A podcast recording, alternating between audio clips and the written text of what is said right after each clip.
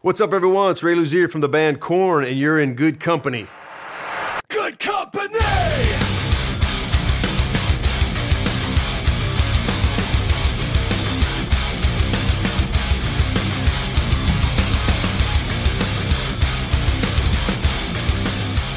Hey guys, my name's Scott Bowling, and you're watching Good Company. Today we're with the man, Mr. Ray Luzier. What's up? Korn. How you doing, man? Dude, thank you for being here, man. Thanks for having me. One of my all-time favorite drummers. Oh, stop. How's that make you Best feel? Best drummer in this room.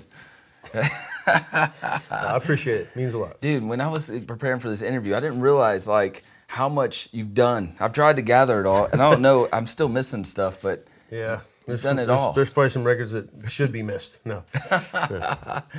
big catalog, man. And so your first, uh, your first album, Korn's new album, The Nothing, great album, just came out uh, what a few weeks ago.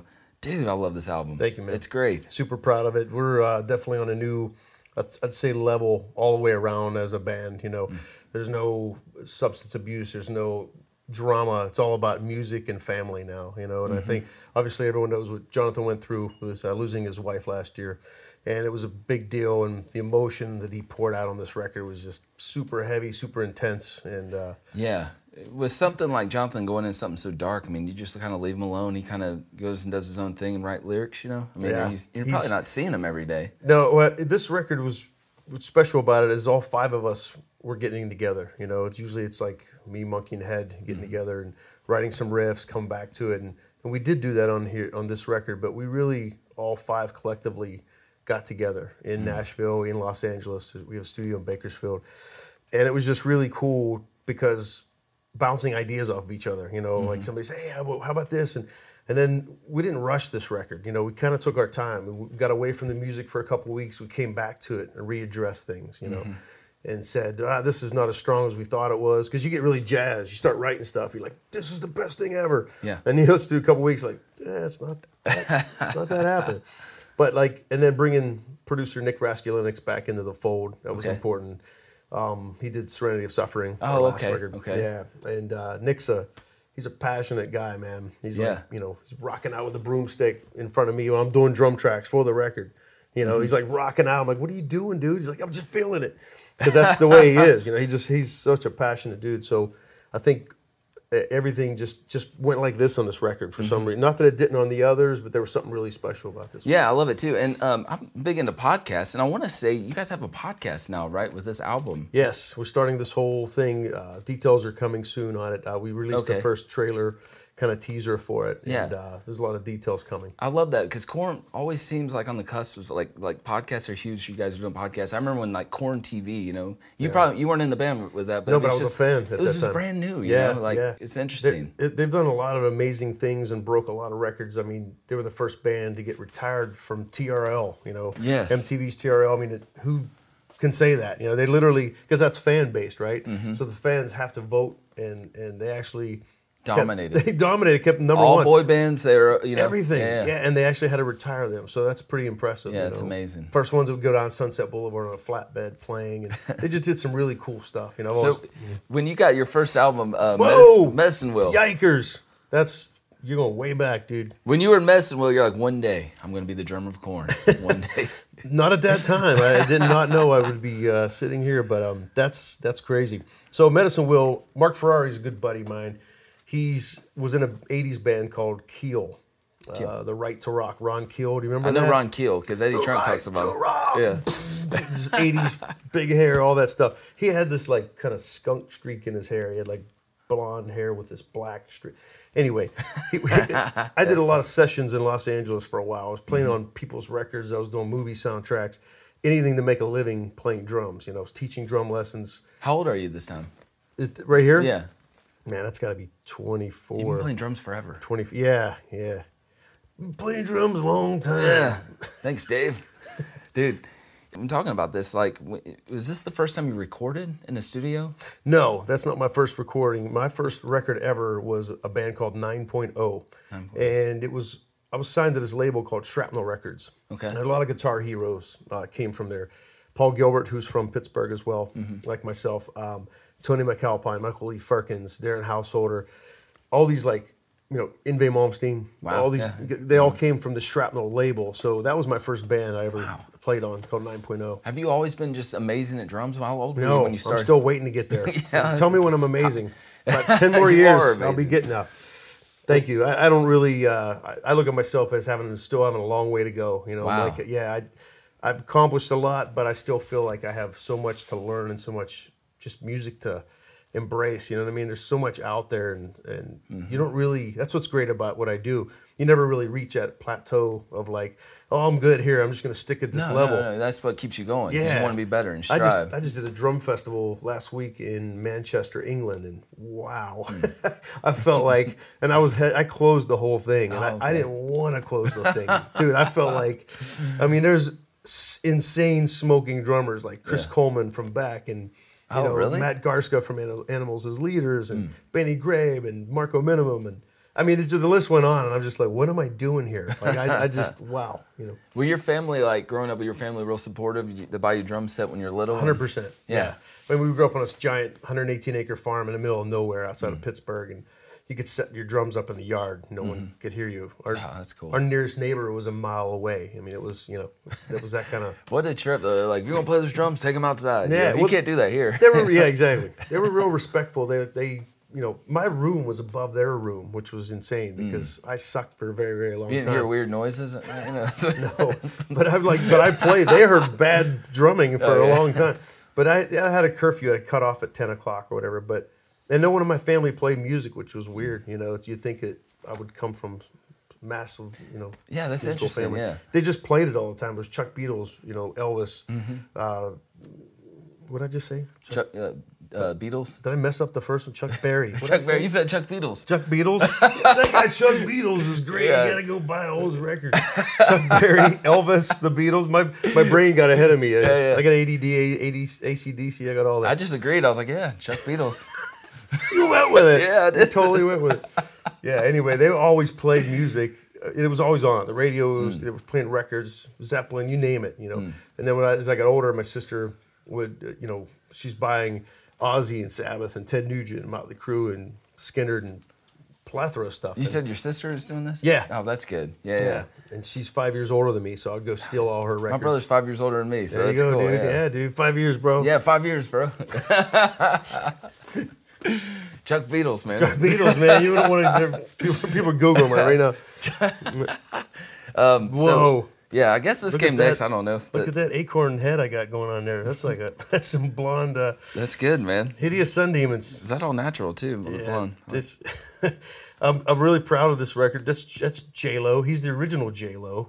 Cool. Not, not that, Not the- that that's that's, the famous J-Lo. singer that's out there. No, She stole his name. James LoMenzo. He's an amazing bass player. He plays for John Fogerty now. He played in Black Label Society, Megadeth.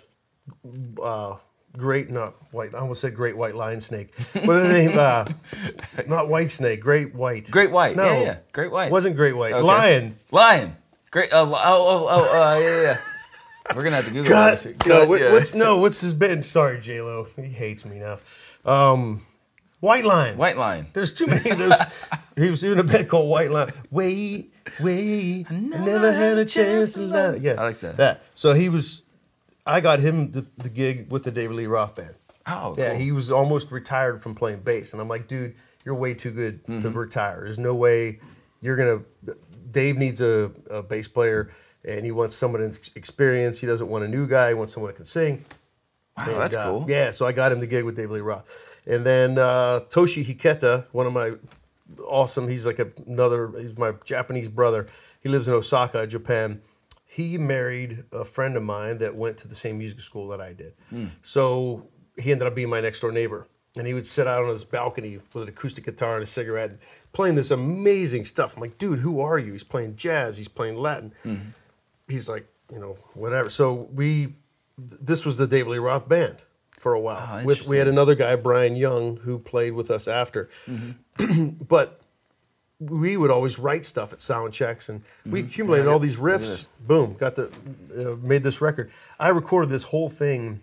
Studio buffs out there will laugh at me, but there's a machine called the Roland VS 2480 machine. I did everything on that Mm-hmm. on this, and I recorded it, mixed it, Is that your first time doing something like yeah, that? a, a full record. So if you get this and it sounds a little tinny, but I'm proud of it. It's a good record. It's all Oh, instrumental. cool. Do you ever go back and listen to this? I did not long ago because uh, Hmm. a fan brought it up to a meet and greet for me to sign, and I, my jaw hit the floor. I'm like, because this only pressed, I think, 2,000 copies. Oh, okay. So it's amazing if you have this record. Yeah. I got the vinyl right here. There you go, dude. 50 cents on eBay, I'll sign it. Uh, did, was this Whoa, the first David Lee? speaking of zippity yes. bop. Is it? Uh, Betty Page, that's uh, the DLR band with um, John Five, who was John Lowery Love on this John record. Five, yeah. Amazing guitar player. Absolutely. Terry Kilgore played some guitar on here. Mm. Also, Mike Hartman, who unfortunately passed away from cystic fibrosis, also Mm. played on here. Passed away at a young age. He's the one that turned me on and the reason I got the David Lee Roth gig in the first place. Wow. I used to I used to do a ton of sessions, ton of people's records, and this kid used to come in. My I used to teach part time at PIT, uh, Musicians Institute in Hollywood, and I have this thing called open counseling where all the kids would come in and you know I can't play this, I can't figure out this Dream Theater song, I can't. So you just do whatever. You try to help them out. Mm-hmm. This kid kept coming in, and I go, "Aren't you a guitar player?" He's like, "Yeah, but I, I'm intrigued by your class." I'm like, "Cool, man, just sit over there and."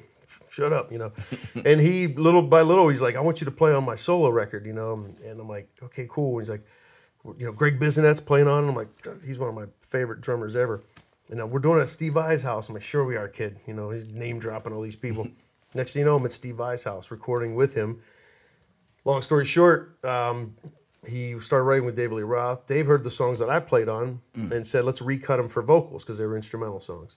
And that led to me getting the deal. That's an amazing story. Yeah. I feel like there should be a movie about that. And you know what's funny about like John Five is he has a. I interviewed a Riki Rachtman and, and he said the same thing like that. John would come to his club, the Cat House, Yeah. and be like, "Wh- "What? This is a kid." And you referred to him as a kid. Everybody Yeah. refers to him as a kid, but he's always in the right places at the right time. Totally. So John's a great. I mean, we were like little. We were we fanboyed out. Like, come on, it's David Lee freaking Roth. Yeah. Like he was. I had that poster hanging on my wall since I was ten in Pittsburgh, the US Festival, doing that split. and Mm-hmm. Oh, yeah, now he's good. me to you away, and now, I'm like, yeah. you know what I mean? He's like, you know, but I. So me and John were like, he's playing Unchained, and I'm like. We're playing Van Yeah. Halen songs, and Dave's like, "Hey, stick to the new stuff. What are you guys doing?" You know, it was this whole. but we were such fans, Yeah. you know. But uh, yeah, we we totally. But John's an amazing, incredible person, and uh, yeah, what a band! Like I mean, having you guys together. And Yeah. Was was were you and John playing together on this album? No, John uh, unfortunately didn't never even played a live gig with us. Ma- Oh, okay. Marilyn Manson saw him play with Rob Halford's two overseas Hmm. and said, "You're coming with me," and that was it. So, yeah, Diamond Dave. Um, this is a st- mostly covers on this record. Um, we did this at Henson, the famous Jim Henson Studios, and uh, that's me. The lipstick? No, uh, I didn't make the cut on the girls. The, the Playboy playmates were more prettier than me. Um, so he, Dave's goes big on everything. One thing about the guy, he dumps a ton of money, whatever it is. I mean, we, if you ever, the diehard fans out there, if you ever see or see a thing called David Lee Roth No Holds Barbecue, it's hysterical. It's just like, just had fun with his money. He'd hire playmates and little people and just, I mean, it was a complete chaos. It was Yeah. like my friends that smoke weed love it because I, I Anybody would love it. That's something you got to witness. it's just it's out there but it's like it was at his house he spent like a million dollars it was just it's insane like mm. it's yeah but check it out he's like put the put the band in the jacuzzi and get the dom triplets in kitty cat outfits and ju- just whatever he wanted to make happen he made it happen you know 52 people were building you know cassette boom boxes outside like you know that the band like when the cassette thing would open the band was inside it's stuff you can't you know what i mean you never would even Yeah. think in a million That's years. wild, man. yeah so anyway, I'm, I'm proud of that record. It's it's uh there's Savoy Brown Beatles songs, uh, oh, I see this. If six was not uh, Jimmy, yeah. Jimi Hendrix on there. When you guys do songs like this, you- how's the like? Do you have to get permission from each? I mean, these are I massive didn't. songs. I know they're huge. I don't. I don't know to be honest. I'm sure there's some kind of uh, copyright thing, but Mm-hmm. I, I know when you re record them and redo them yourself, Mm-hmm. you don't have to go through as much because unless they start selling and getting you know. Do you enjoy like learning other people's songs and playing? That's them? how I did it. I mean, I Yeah. played the covers my whole life. I just would put stacks of records on my in Pittsburgh and played Mm. along with every record possible. You know. Yeah, and I love all these like drum clinics too, man. We haven't talked about that, but how'd you get involved with that? Was that something? The clinics. Yeah. Drum clinics for sick drummers. Yeah. um, you know, I never education runs big in my family. So my mom was was a principal of three schools. my aunts, my uncles, everyone was into education. And my mom's like, I don't care if you go to Mars, you're going to college of some sort. Well, I didn't want to go to a quote college. I wanted to go to a 24 hour music school. So at the time, my guitar player in Pittsburgh found Musicians Institute and said, it's 24 hour, you know, music. That's it. You want to learn history, it's the history of drums. It's, you know what I mean? You're, you only have to count the four, but no. but it's like, you know, you, it's a, it was a big deal to like, go across 2,600 miles, move to LA, change, you know, basically leave my family, you know. I think back now, I'm like, Mom, what were you thinking? You Yeah. dropped me off on Hollywood Boulevard. What were you, you know? Oh, Raymond, you had a good head on your shoulders. but uh, it's, you know, it's one of those things where I'm glad I went because I got my ass kicked hard. Because I didn't know anything. I barely could read a quarter note. Mm-hmm. I didn't know jazz, Latin, funk, reggae. You know, I didn't know all this stuff. I just was a rock metalhead off the farm. I didn't. Okay, you just play by ear. I played the Back in Black and Physical Graffiti and you know I Mm-hmm. mean, moving pictures. I didn't play the, I didn't know all this stuff, but I thought I was all yeah. big stuff moving moving out there. You know, So you got pretty humbled moving out there. Big time. Did you have somebody like you kind of connected with that helped you? well, there's I mean the class was insane. It was Oh, yeah. it was Ralph Humphrey from Frank Zappa, Wow. Joe Porcaro, Jeff Yeah. Porcaro's dad from Toto. oh, that's cool. Efrain Toro, Casey Scheuerell. I mean, the, the staff was just insane, you know. Uh, so literally, you know, like I said, I got my ass handed. Yeah. hard, you know. That's amazing you didn't give up though. Like you kind of. No, I mean, I called my mom crying a couple times. Mm-hmm. oh, God, oh, it sucks. No, but uh, I knew that I ca- didn't. You're, you're you're you're young and naive at that time. You don't really know. You just have big dreams. Like I just wanted to. Mm. Yeah. I just wanted to make a living play. I, I didn't want to do the whole. Everyone dreams about being rock stars or being this or that. I just wanted longevity. I wanted. To, I knew at a young age that I'd be doing this till the day I died. Mm-hmm. Whether I was in a super huge band, if I was hitting a bucket under Santa Monica Pier.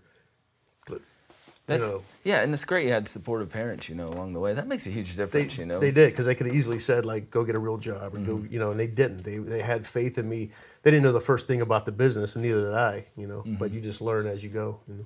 So the next thing I have here, um, AOA yes, I love this album. And, and why didn't this album take off? Why didn't you, it did take off? But why didn't you guys keep it's going? It's interesting because you know for those that don't know it's Yeah. Robert and Dean DeLeo from Stone Temple Pilots Richard from Filter Richard Patrick and myself.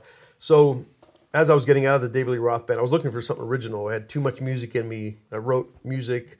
I didn't want to just I felt like I was in a David Lee Roth cover band with David Lee Roth. Mm-hmm. You know what I mean? Because we were playing Van Halen and, and I had a blast and I don't regret any of it. I learned a ton got to travel the world but I was looking for a band Yeah. to call my own, you know. And when when I played the NAMM show 2005 with Billy Sheehan, um, Billy, Mm. Amazing. Billy's a great friend of mine. I, I did his last two solo records, Holy Cow and Cosmic Troubadour. Oh, cool. Yeah, and uh, Billy and I and Toshi off the Hideous Sun Demons Oh, yeah, record yeah.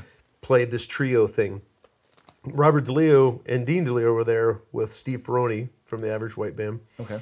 and uh, they were playing a thing called Farm Fur, and then Billy Cobham was on the bill. So all these insane drummers, I'm like, God, they must hate us because we're just you know, Billy's you know, Billy's amazing, dude. insane. So, but they they kept they were nudging each other at sound check, like, who's this guy? Who's this drummer? And they go, hey man, like I go, dude, I'm the biggest STP freak. I thank you for all your music. And I was just like, hey, Yeah. what are you doing right now? I go, well, I'm in the David Lee Roth band. I'm looking for another band. And they looked at each other like, we have this band with Richard from Filter, and I went, I'm a huge Filter fan. yeah. Please let me audition. Please, go, oh, you're gonna audition, all right. and then that's that's I went down there and they were looking at a couple other drummers, some great drummers, people I really look up to. I was really kind of scared because I didn't think I was gonna get the gig. And um, we played probably side one and side two of Physical Graffiti. Wow. Because they're Zeppelin freaks. And then we played, we get done. I'm like, hey, can we play the songs I learned, the demos, you know? And then he said, where, where are you from again? I go, Pittsburgh. And they go, you got the gig. Was a- ah. yeah, so it was weird. Like, I, I think I played one or two AOA songs. And then, you know, but But they're putting you through the ringer, man. They're Yeah. the yeah. yeah, totally. But they're sweet, some of the sweetest people on the planet. Are they? Some of the best musicians I've ever worked with, you know? Yeah. Yeah, dude, I, I, I love the songs and goodbye. That drum thing you do, man, it's just sick. I love it. Thanks, man. Yeah, that's it was weird because it ended up on the radio. There's actually a drum solo. Did bam. you think it would be? I mean, you No, think they'd edit because no. of the length? Yeah. And the fun, a weird story about that is, or funny story, Bob Ezrin, you know, Yeah, Bob Ezrin. Pink yeah. Floyd, The Wall. He did Deftones. Yeah, He- not many people know he that. Did, he did, yeah. I mean, he's he's been around forever. I mean, he's he uh did he do Deftones? Mm-hmm. He did. Um, uh, what was it? Saturday Night You Wrist. just threw me off. Yeah. That was. That but was they didn't get along though. I mean, I don't know, man. This could be all rumored or something. It's yeah. But you did do You're Saturday Night think Wrist, now. though. But Bob's one of those guys. He's legendary, of course. I mean, come on, Mm-hmm. Kiss Destroyer is one of the reasons I picked up a stick. Yeah. I mean, come on, that Peter Criss. I wanted to be Peter Criss, and it's like having Bob in the room was just intimidating as it was. I'm just looking at him I going, bet. man, he's just a person, Ray, just just like you, you know. But you know, he he's the one that went. Him and Robert were sitting in the studio, and they went, "Just go for a vamp at the end. Just go go nuts at the very end." Over, the, I'm like, okay, and I got Mm-hmm. headphones on, and try to map something out. I'm like, yeah, maybe I'll do something. Played it through once, and then I I looked in the studio, and they were all standing there like this, like field goal, and I'm like. Yeah, cool. I'm getting, I'm getting there. Let me get. I got some st- ideas. I'm like- Yeah. They're like, no, that's it. You're keeping that. And I'm like, One take. yeah, and I'm like, no, Ah. no, no. So I did it. I go, let, please let me do it again. I did it probably 15 more times, Mm-hmm. and they're like this. I'm like, that's way better than the first. Nope. There's a fire and energy on that first take. That's the one you hear on the record. Oh my gosh. Yeah. So it's kind of. That's amazing. Yeah. One take. That's awesome. Oh, trust me, I'm not one take Jake by any means. Sometimes I'm 28 Jake. How come you guys didn't do another record, man? What was the? At that time, I knew Scott Weiland. Eventually, he was in Velvet Revolver. It was kind of the super group time. Mm. Yeah. All these bands had. I knew Scott was going to eventually get back in. The tour, we, we were kind of the guinea pigs on this record label called The Firm, Mm-hmm. The Firm Records. And um, I'm not saying they mismanaged us or miss anything, but I, I don't know if there was enough done. You know what I mean for the magnitude of the band. I Mm-hmm. Yeah. think you know because I really believed it. That was my baby. You know, and then uh, they, the firm managed Korn and a bunch of others, and they also managed Army of Anyone. So I was calling my manager, going, "This isn't looking good. The tour's kind of slowing down. What's going on?" He's like, "I don't know, man." And I could feel it, the demise of it, and it was bumming me out because we had a lot of material. We were starting for AOA too. Oh, okay. And uh, I was like, what am I gonna do, man? I need a gig. He's like, I go, what's up with Korn, man? They got Terry Bozzio playing on the record. They got Brooks Wackerman, That's right. That's They right got- after Headlock. Yeah. Joey from Slipknot filling in. All this stuff. I'm like, like, well, they're looking for a steady drummer. And at this time, I had like longer blonde hair, and you know, and he goes, you should go play with them and see what happens. I'm like, yeah, right. He's like, no, you should. They really dig that Army of Anyone record, and you know, and it, like okay, and so that's what I did. I went up and then auditioned at Joey's last gig in Seattle because he was going back to Slipknot at the time. Yeah. and uh, I set up this little five-piece rickety drum kit in this empty arena in Seattle. So I I thought you didn't you try out on camera? Because there's the whole, There, there- there was cameras, but th- I didn't know there was cameras. Okay, yeah, because I they was too- documented that. I've seen yeah, it. they yeah. yeah, you can watch it on YouTube. Yeah, if you I remember. Yeah, everybody was just Yeah. like, "Wow." Yeah, but I I uh, I learned. They told me to learn six songs, and my experience through LA and Mm-hmm. trying to get gigs, and I always encourage up and comers learn more than you have to. If they tell you five songs, do your homework, research the band, Yes. go back and dig deep in the catalog. Jason Newsted says that. He said like Yeah. when he tried from Dahlia, he's like he looked at the tour and figured out all the songs they're playing on tour. Yeah. yeah. That's yeah, exactly. wise. Mm-hmm. So I learned about 33, 35 tunes. And I was already a fan, so I knew a bunch of Korn stuff. But I was a huge Terry Bozzio fan. Yeah. And he played on Untitled most of it. And and I was like, I learned every song. I'm like, can we please do Ever Be? And they're like, ah, let's just stick to the hits. Oh, and I was yeah, fighting yeah. to do Ever Be. So we finally did it. And and they were just like, all right, man, you know, Yeah. Welcome to Korn. That was crazy seeing Terry Bozzio and they were documenting him for Right. that album. He had like a wall, man. Well, yeah, it's well, insane, I- dude. I called a manager one day, and he's like, he's like, yeah, Korn's got this drummer. He's like, like 87 drums down there. I'm like, no, he doesn't. Who's the drummer? He's like, Bo- Boz, Bozo, Bozo. I'm like, "Ch- Cherry, Bo- are you, are you, what? There's no way. But he was, yeah, Jonathan's like one of his favorite drummers ever. So they, Yeah. I'm like, I was blown away. Yeah, it's insane. so okay, you tried out for Korn, but you did this thing with Doug Pinnick Whoa. from uh, King's X. Man, I haven't seen that in a long time. know, yeah. Hence my expression. wow. Doug's my boy, man. Love Doug. So he did a little solo project with you. Okay, right? here's Yeah. a, here's a story about Doug. I said, I go, I was such a huge King's X fan that I would fly to other cities to see Kings. I would like, my buddy would call me up and go because I lived in LA at the time. He's like, dude, they're in Vegas. I'm on my way to pick you up. Click. There, there was no question of, do you want to go? We're going. Wow. Yeah. King's X. It was like going to church, like going to every. Why, in our opinions, they should have been bigger than the Beatles. Like I love heavy riffs and I love beautiful harmonies over top. There's Yeah. something about the power of that. Anyway, uh, San Francisco, whatever. Doug kept seeing me at these gigs. He's like, "Man, you're always here." I'm like, "Yeah, anywhere on the West Coast, man, I'm there." And uh, I go, "Dude, before I die, I want to play tambourine."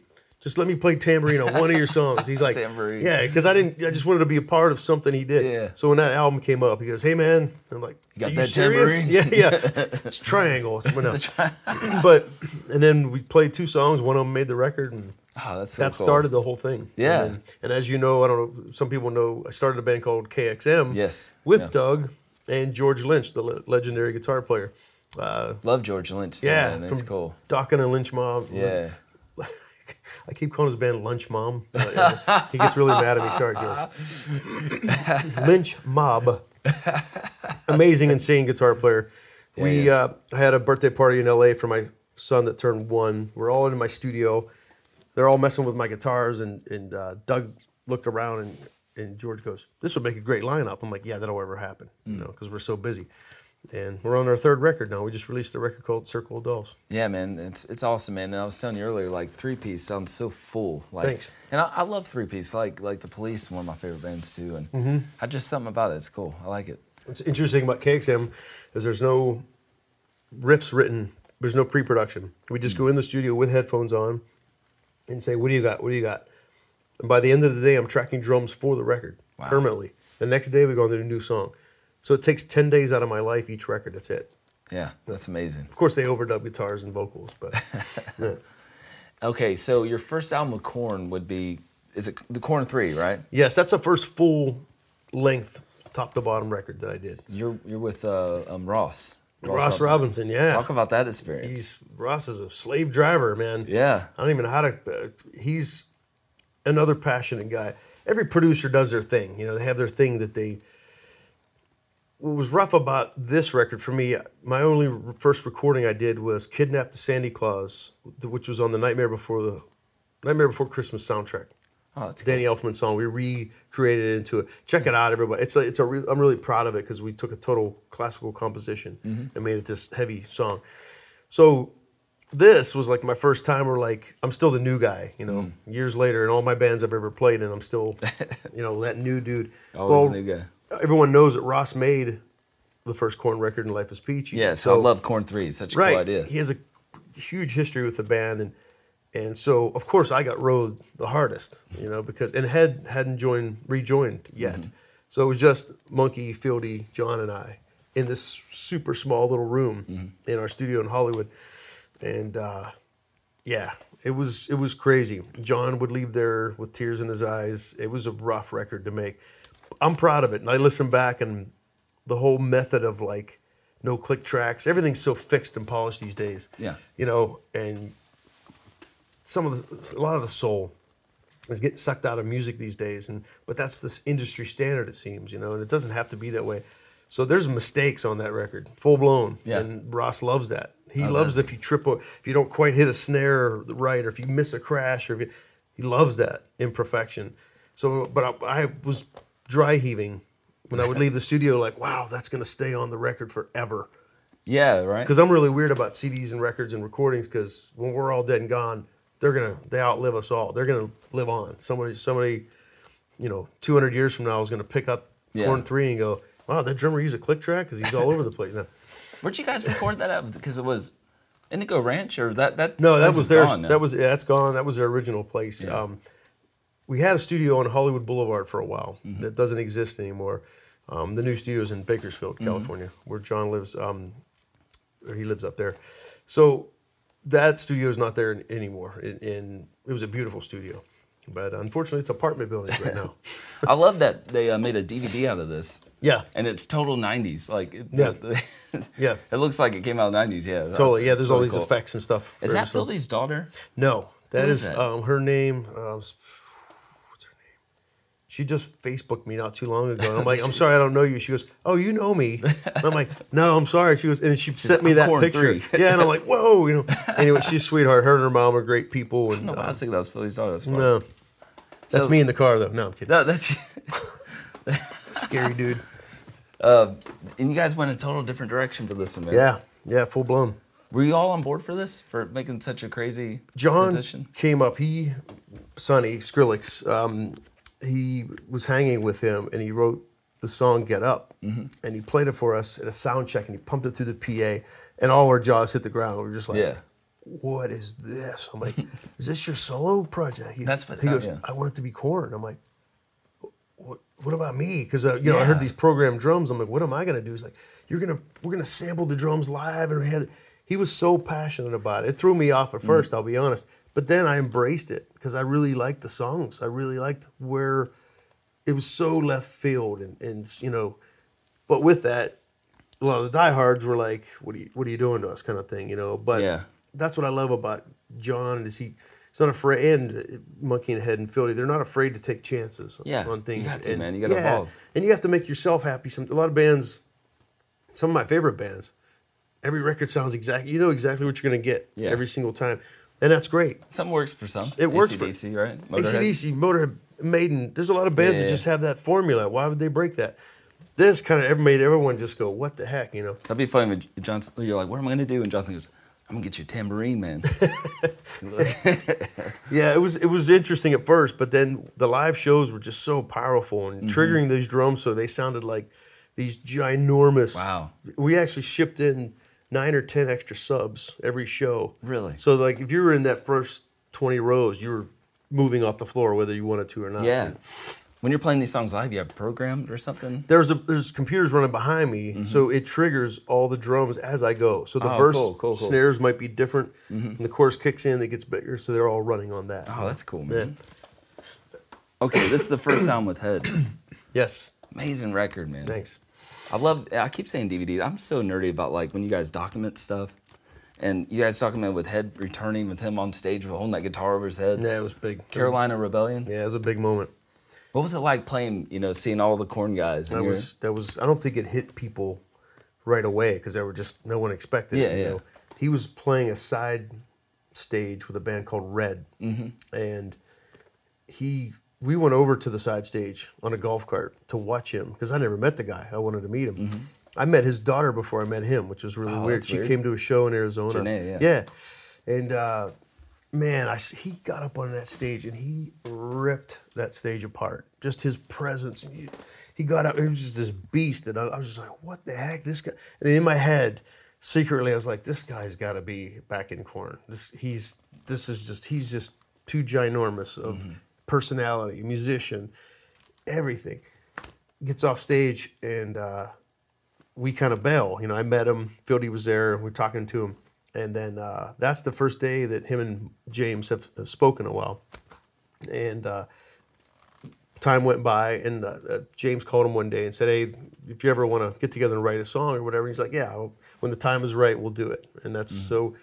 More time went by. I don't know. seed was planted. The That's- seed was planted. Yeah, Yeah. kind of put it out there. And then when the time was right, he called and we started writing stuff and instant chemistry with those guys. You know, it's like That's awesome. and he's, as, as you know, he's Goofball. A, he's a goofball. He's a ham. You say that in the, the, the film. That's really cool. Yeah, but he's he's a beautiful human being. Yeah, it's It's like amazing, man. yeah, Yeah, I love the record too. It's just Thanks. It, it- the songs are so good.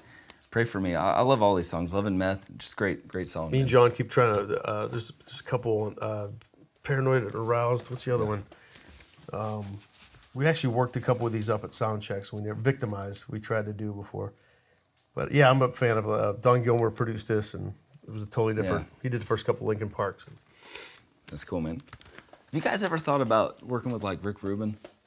Yeah. Because yeah, he just he's Yeah, huge. he's yeah, he's a different. I mean, producers are kind of strange in a way because you need that outside ear and outside vice to like, because you get attached to these things, they become your babies. You start writing all these songs, and and then this guy goes, ah, that sounds too much like this, or that, how dare you? That's our, you know, you get kind of proud about the tunes, and you know, Rick from Ross Robinson to Don Gilmore to Bob Ezra and to Nick Raskulinecz, they're such different people.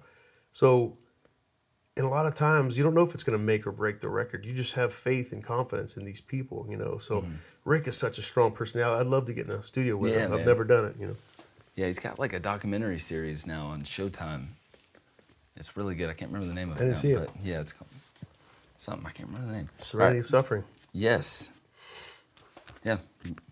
What's up with this record, man? It's good. I love uh, "Rotting in Vain," man. Such a powerful song. Thanks. Yeah. Did you see Tommy Flanagan in the video? Uh-uh. Yeah, you gotta you gotta check out the video. Yes, I'm gonna look for it. Yeah. Um, this is the first one with Nick uh, Raskulinecz. It's Josh Wilbur mixed that, and in my opinion, it's one of the best mixed records. It's just ginormous sounding. Mm-hmm. The low end is so big. Oh yeah, yeah. Jonathan sounds amazing. The guitars are in your face.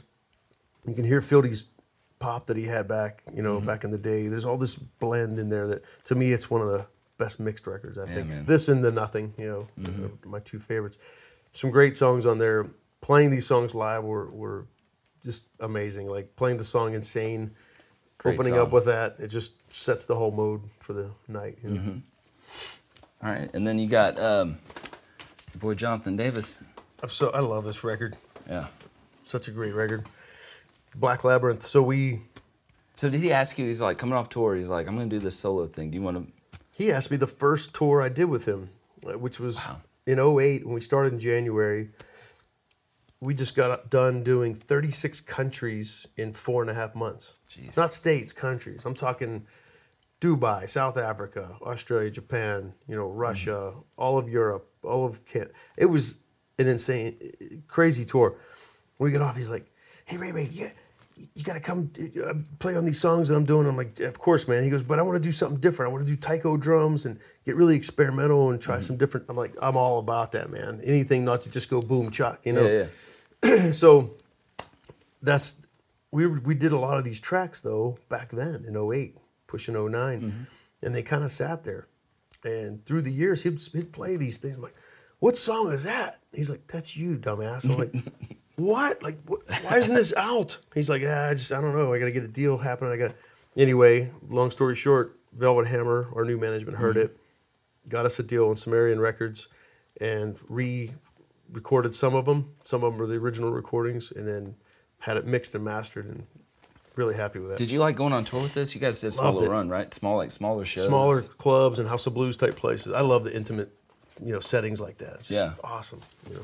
That's awesome, man. So, you guys just did a tour with Alice in Chains. Yeah. Amazing. I love Alice in Chains. Did you guys connect with them? I mean, did you know them back in previous? I never met them before. I met Sean Kinney a couple times at certain situations. Um, um, I met, I actually jammed with Mike Starr before he passed. uh, that's at, cool. At a club in LA, a really small place called the Cat Club. Um, amazing people, you know. Um, Yeah. Mm-hmm. oh, such great songs. I mean, we were fans of them from way back. Yeah, me too. And sometimes when management presents you with certain packages or certain bands, you never know. You're kind of some are obvious. Like we've been out with Rob Zombie, Disturbed, you know, uh, Manson, whoever. Like it kind of works. But when they mention Alice in Chains, I'm thinking, this is really great. This is are our fans their fans and vice versa. It was one of the my favorite tours I've ever done. Yeah, that's I mean, cool. they had so many great songs. There wasn't one night that I didn't go out and at least watch three or five songs. Oh, you know, because it was, it got me pumped. I mean, they sing like freaking birds. William and Jerry together are just Yeah. unbelievable. Jerry would come over to my dressing room like, I go, hey man, you haven't? Why didn't you do Fly off the new record? And he's like, he starts singing it like three Oh, feet in front of them, like, because I'm still a fan. You know, it's like, you kidding me? You're playing the, so they're they're awesome people. It's awesome, man. Dude, I appreciate you being on the show, man. This means a lot to me. Thanks brother. for having me, man. I've uh, dug up some cobwebs too. I'm like, whoa, You gotta give me your best uh, Dave voice right now. what are you. Like, talking about, Dave voice? No such thing, pal. I always tell people having Dave Lee Roth as your singer and having him as your roommate on the bus is two different things. Oh, completely. okay. Yeah. Does he enjoy you imitating him, or is like? Is that I don't know. Maybe cut that part out. No, no he, I don't know. I mean, he's a great dude. Yeah, man.